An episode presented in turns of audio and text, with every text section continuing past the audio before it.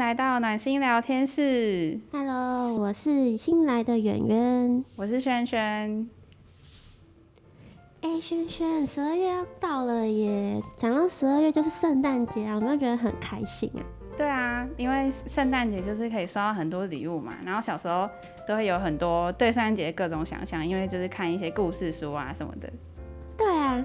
哎、欸，我跟你说，就是不是每次圣诞节都会有圣诞老公公吗？嗯嗯。然后你有没有想过一个问题？就是我看故事书，圣诞老公公都会从烟囱进来。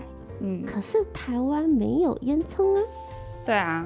那你觉得他们怎么进来的？哦，就用其他方法吧，可能是爬阳台或是爬窗户啊。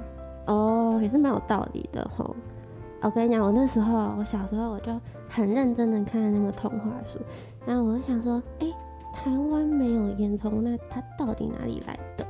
所以我就很认真的看了我们家一圈。你猜我最后觉得圣诞老公公他是从哪里进来？不知道哎、欸。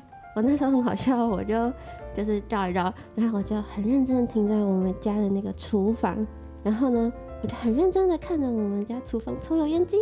你知道，因为抽油烟机它不是外面就会，它会连着一条管子吗？嗯、对啊，就都细细的，好像说，嗯，那它一定是从这里进来的。哎、啊，可是圣诞老公公肚子都很大，然后胖胖的，他穿不过去吧？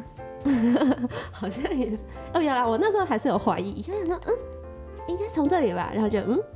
嗯，好像哪里怪 怪的，而且而且抽油烟机不是还有那个网子会遮住吗？嗯，然后想说，哎、欸，他到他到这个网子之后，他要怎么再下来？好像，嗯、对啊，所以应该过不来吧？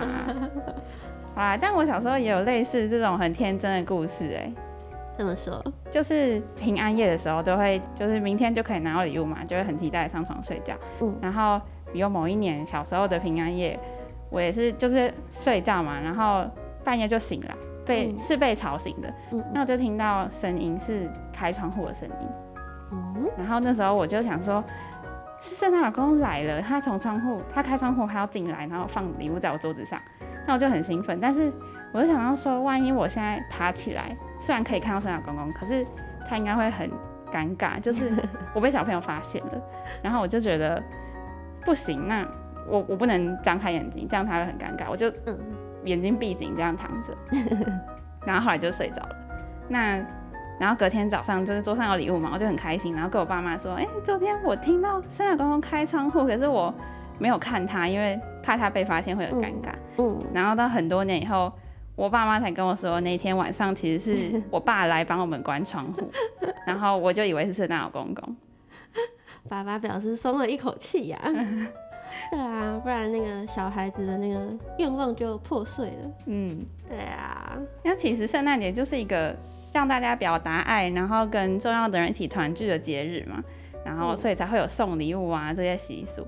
嗯。那长大以后你都会怎么过圣诞节啊？哦，哎、欸，我上国中的时候，我们班会流行一个习惯嘛，这个风气是会在圣诞节的时候去写卡片送同学。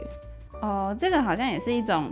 散播爱、传达爱的方式啊，嗯，表达感谢。嗯，像我们班的话，可能就是玩交换礼物，或者是玩小天使小主人。哦、像有一年玩交换礼物，就是全班一起交换，然后那天就礼物就堆满整个讲台，就有很多很多礼物。